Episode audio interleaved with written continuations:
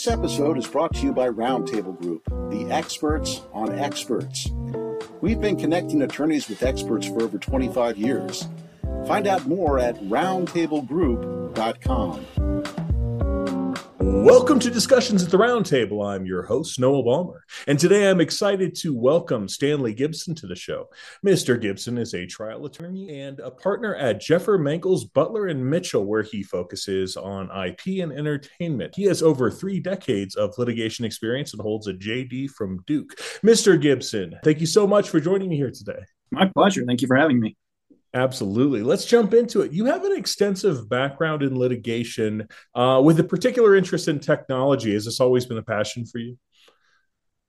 Well, you know, when I was a kid, I got started uh, watching my dad try cases. And uh, so I kind of dreamed of being a trial lawyer as I was growing up. And um, as I progressed and, went to law school, uh, I've been able to not only become a trial lawyer, but help uh, other people, mainly entrepreneurs and inventors, fulfill their dreams and, and help protect their intellectual property along the way. So um, that's always been been one of my goals and desires as, as practicing in, in the IP field is to is to help those inventors and entrepreneurs uh, protect their dreams that they've worked so hard to achieve. It's a very noble field. Um, let's go back to your early days. What was the first time that you used an expert witness? Did you start using expert witnesses kind of right off the bat, or is that something that evolved in your practice?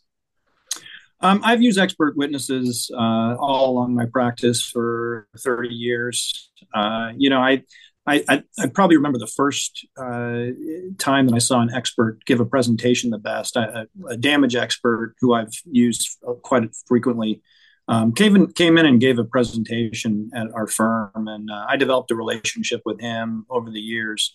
Uh, but he just did a fantastic job presenting, making things understandable, clear, concise. Was a super nice guy. You could tell he was going to be easy to work with.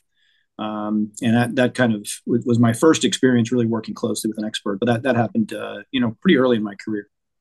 Is that is that you know fairly common where it's kind of a word of mouth thing? You know, how do you typically find expert witnesses?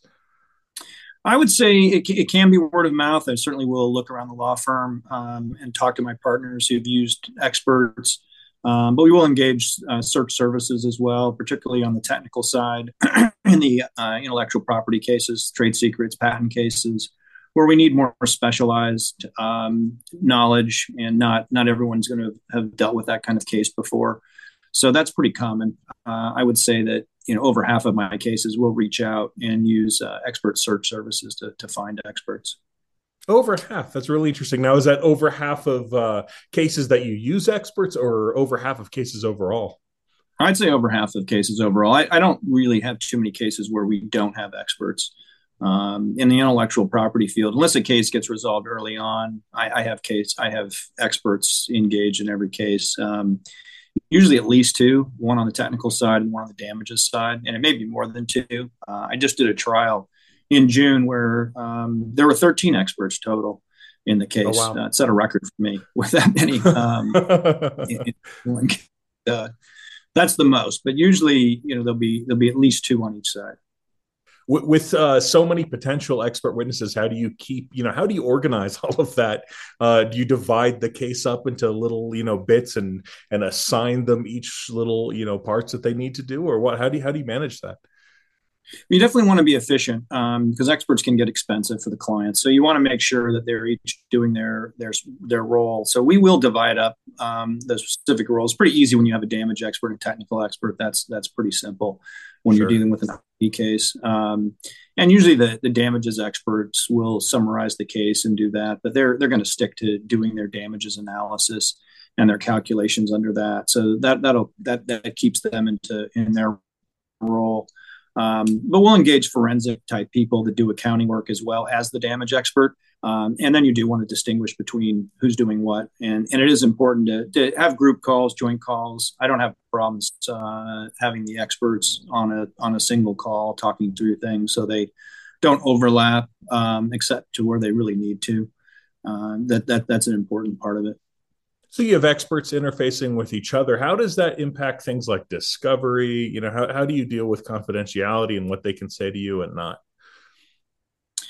So it depends where you are. If you're in, you know, I practice in California. If you're in state court, there's no uh, privilege against having to, to, produce information that you provide to an expert or draft reports. All of that's fair game for discovery. It's a little bit more limited in federal court. You're not going to have drafts produced, and you're going to agree that that emails and things like that won't be won't be produced either. Um, whereas in, in California state court, it's more far ranging. Uh, you can get a copy of the expert's file, and that should be everything that they've they've created, whether it's drafts, notes, emails, whatnot. So um, you know, it's important to, to to make sure that you're providing the experts with information that's been provided to the other side in discovery. You don't want to provide documents that, that haven't been uh, produced in discovery. Um, but I think it sure. is important to to still let the experts have a conversation make sure there's a free flow of information.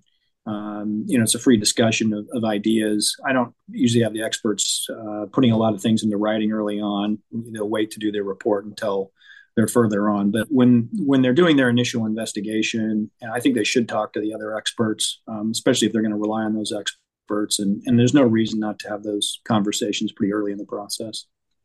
Let's back up for a moment, moment and talk about uh, your vetting process. So, when you're deciding who to bring on as an expert, obviously, you know you need to know that they know their subject matter. Uh, but what else is important? Do you are you do you concern yourself with how they might appear in court or during a cross examination or a deposition, or is it mainly how well established they are in the field?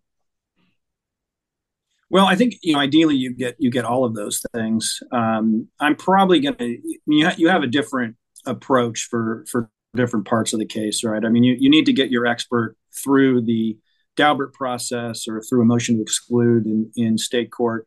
Um, sure. So you want to make sure they're qualified, and the the more credentials they have for that process is important. When you get to the trial itself, I don't know. The, the credentials are probably not as important as long as they're going to be hmm. qualified to testify.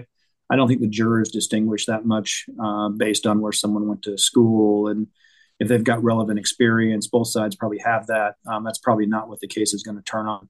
Um, so then you are also going to find someone who communicates well um, and, and is going to do a good job in testifying in front of the jury, can be a good teacher, be, be clear and precise in what they're saying easy to understand.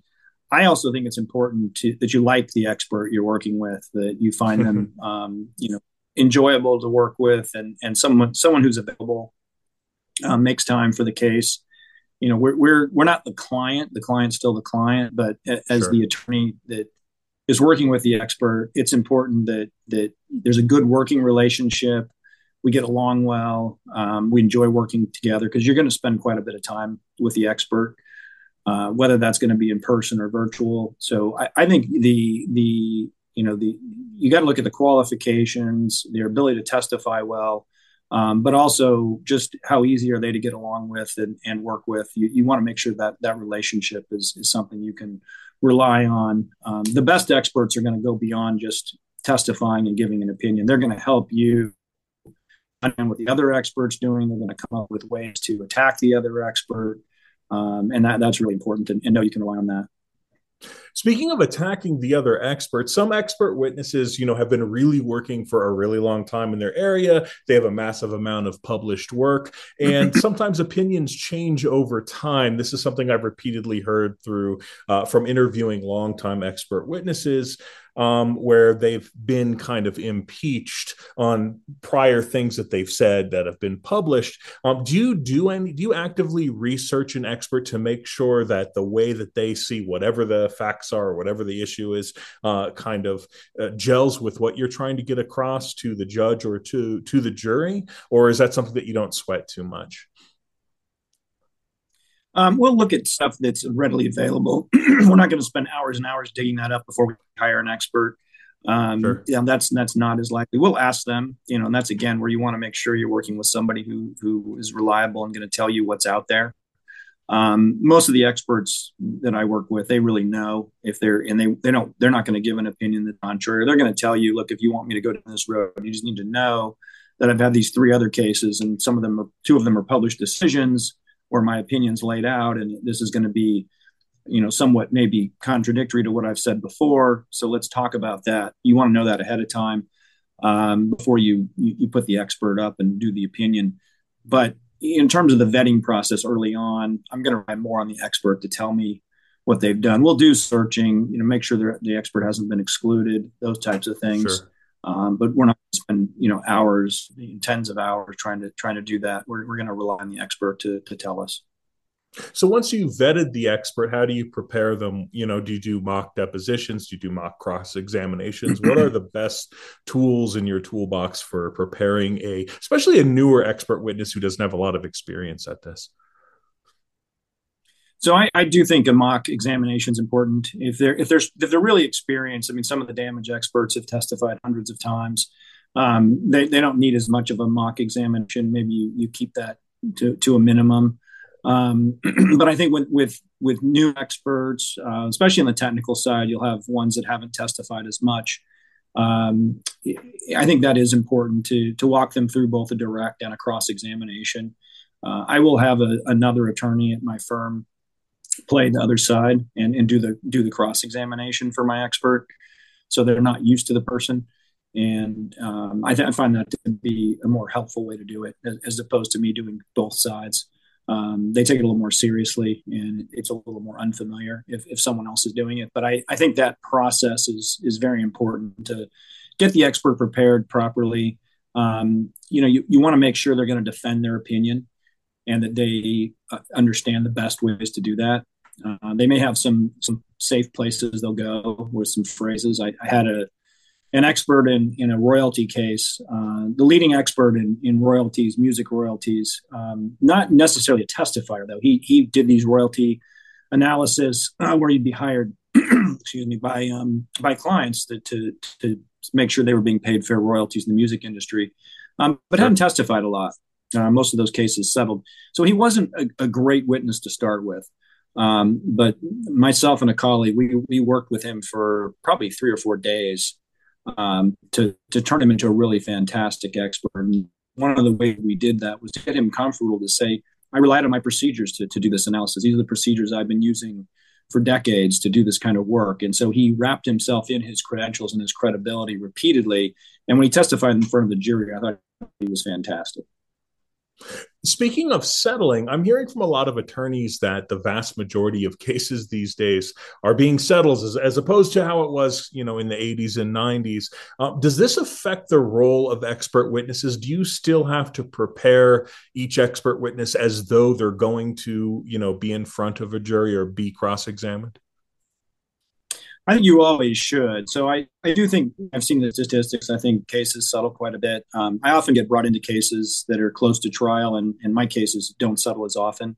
So certainly by the time I'm involved, I, I expect the case to go to trial, and I I prepare the experts as if it's going to trial. I don't want an expert giving a deposition and not thinking it's going to trial, uh, even though sure. they may have an experience where they testified 50 times and they've only gone to trial twice. I'll, I'll, tell them that most of my cases go to trial, and I expect this is going to go to trial. So they they need to get they need to get prepared and be in the right mindset for that. Um, I think it's dangerous not to do that, and and I found over the course of my career, the more prepared you are for trial, the other side sees that, the more likely you're going to get a good settlement, uh, as opposed to trying to settle because you're worried about your case uh, or, or, something else. Um, so being prepared for trial and having your experts prepared for trial, I think sends a, the right message other side and will actually promote a better settlement. So uh, one of the primary things that an expert will do if they're, you know, regardless, but especially if there's not a trial, is a report. Um, do you typically, uh, you know, provide an outline, or do your experts typically develop a report whole cloth? Um, it, it depends. So I'll, I will usually ask the. We'll have calls and discussions about what we think the report should cover together. Um, the client okay. may be involved with that. Uh, then, uh, depending on how long of a report we think it's going to be, I, I, think the expert, you know, can can outline it, or we can outline it on a call together. But I, I like them to write their own reports. I think they should. I think they're better experts. It should be their words. I don't really believe in writing reports for experts. Um, you, you, know, it, with the way the federal rules are now, you can probably do quite a bit of that um, since drafts aren't discoverable. Um, but I don't think it, it in practice is it, it works as well. I think the expert needs to have done their own product, written their own report, and then they they understand it better. It's their work. They defend it better at the deposition and a trial. So I expect the experts to to write their own reports and and really we'll have input and so will the client. There may be things that we want to add um, or think that should be added, uh, things like sure. that. But we expect the expert to do to do that work. That's a good segue into uh, ethics. You know, experts they're obviously required to give their opinion on their area of expertise. Um, and I've heard experts, you know, occasionally kind of feel nudged by their attorneys to kind of frame their opinions in a specific manner, not necessarily say something that they don't feel, but like, you know, where where's the line between expressing their opinion, be it in a report or a deposition or even on cross, um, that is that's truthful in their experience but is still you know pushes the the case forward? How do you manage that kind of push and pull well, I mean, I think the expert has to be expressing their opinion. It's their opinion. It's not the attorney's opinion. I don't want them regurgitating something attorneys have told them. And I think that happens on the other side. I, I can figure that out. Um, and usually it's going to hurt the expert's credibility. And I think one of the things that the jury system does really well, jurors are fantastic at evaluating witnesses' credibility. And if it's someone else's words or opinion and that expert's really uncomfortable with it, they're going to see that and not trust the expert. So I, I just I don't think that's a good idea. Um, you you've got to have the expert give his or her opinion. It, it can't be something that the uh, uh attorneys came up with. So yeah, you may talk it through and and better ways to express it. Um, but I don't I don't think you should be uh, telling the expert to to give a particular opinion that they're not comfortable with. It, it has to be their opinion, or or you. Not only is it going to have you know implications just it's, it's not the right thing to be doing. It's not it's not going to work as well. Uh, ultimately it, it, there's going to be a problem. I, have uh, interviewed a, a, good number of experts who have said that a more proactive approach with their attorneys has been helpful to to uh, their career and to the cases. Um, do you find that when uh, experts take a more proactive role, they say when they uh, think that a case might be better if they frame something a certain way or kind of get more involved in the case? Is that something that you prefer, or would you prefer them kind of just to stick to what they were hired for and and and uh, answer the questions as as they're asked and fill out the report? Well, I think it depends on what the expert's doing. So that if you've got a very if you've got an expert in a very limited role, you want them to stay in that limited role um, and not to expand out. And if they're if they have questions about that, I always want to hear you know what their thoughts and questions are. I don't want to get it on something that's off topic um, or maybe on another expert's topic, and that's why you have to have close coordination.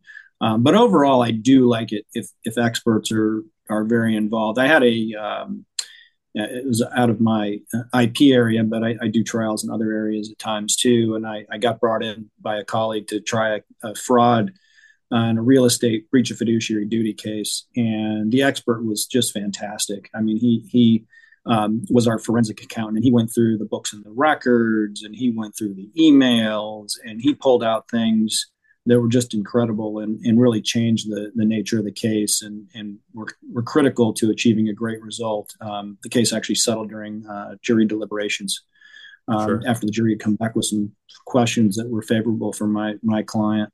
Um, but I, that, that expert did just a fantastic job um, really digging in and doing a forensic analysis of not not just the accounting documents, but the emails and putting together stories about what happened on the breach of fiduciary duty that were just fantastic. So, yeah, I love it when an expert can do that. Um, and that was right within his his role. But he found things that, that we weren't even expecting that were there. I found a lot of experts find that they become invested in these cases, and even after their part has wound up, um, they they still take an active interest in whether the case is quote unquote won or lost, or at least the best result in a settlement has been achieved for their for uh, for your side, for the attorney side that they that they're working with. Um, do you typically keep the experts kind of abreast of the case as it proceeds, or once their part is done, do you kind of move on from that? I always like to keep them uh, informed of what's what's going on, um, whether the case. I mean, sometimes the case is settled; it's confidential, so they can't know the details sure. about the settlement. They can know it's settled, um, right? But I always like to keep the experts informed. So you know, we we always, I would say, within the first hour after getting a verdict, we let the experts know um, what the verdict was, so they they know too. Um, and they're on the same page. Because I agree with you, they do get invested in it, and that's um, that's you know human nature and, and, and nice to see as well. Um, they may care about the client and, and they want to know how it did, how it went just beyond you know how did their own work do. Um, I like to give them feedback.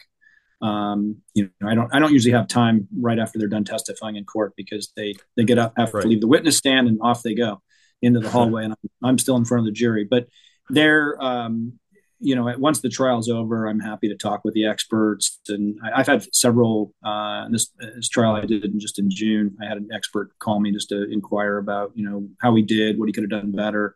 Um, I think that's fantastic uh, to to to give that uh, feedback. You know, certainly feedback I like to get as well. Um, so I, I appreciate when they they want to hear that. Stan, do you have any, uh, you know, last parting advice for newer expert witnesses or for attorneys that are dealing with newer uh, witnesses before we wrap up today? So I would make sure that you uh, hire the right expert. Uh, you know, that like like we've talked about, they're e- they're easy to work with. They're a good teacher. They're available. They have the time for your matter, but they also have the competency to do it. And if you're a new expert or relatively new, you've got to check your work. Um, I was against uh, recently in, in, another trial a damage expert, and his report looked great for the defense. Uh, he he'd whittled down the damages, and we're trying to figure out what's what's what's happened and how to get the damages so low. Well, finally, the CFO for the client started digging into the numbers, and he had um, he had said he was going to use numbers in a certain date range and had actually gone beyond that date range and it had thrown all of his calculations off and made them much lower. Oh, um, now, he didn't do it intentionally, but sure. he didn't have the right people check his work product. So we waited until trial and crossed on that. And he ended up uh, having to retract basically his whole opinion uh, and, and testify that all of his numbers should be higher. Um, so you don't want to have that situation if you're on the if you if you've hired that person. Um, but the time to fix that is to make sure you've hired the right person. And if you're an expert, you want to make sure you're never caught in a situation like that because it's uh, it's kind of embarrassing to have, be caught with your pants down in the middle of the jury trial. So, sage advice, Stan. Thank you so much for joining me here today. I appreciate it. Thank you. Absolutely. And thanks to all of our listeners for joining me for another discussion at the roundtable. Cheers. Thank you for listening to our podcast, Discussions at Roundtable. Our show notes are available on our website, roundtablegroup.com. Subscribe today on Apple Podcast or your favorite listening apps.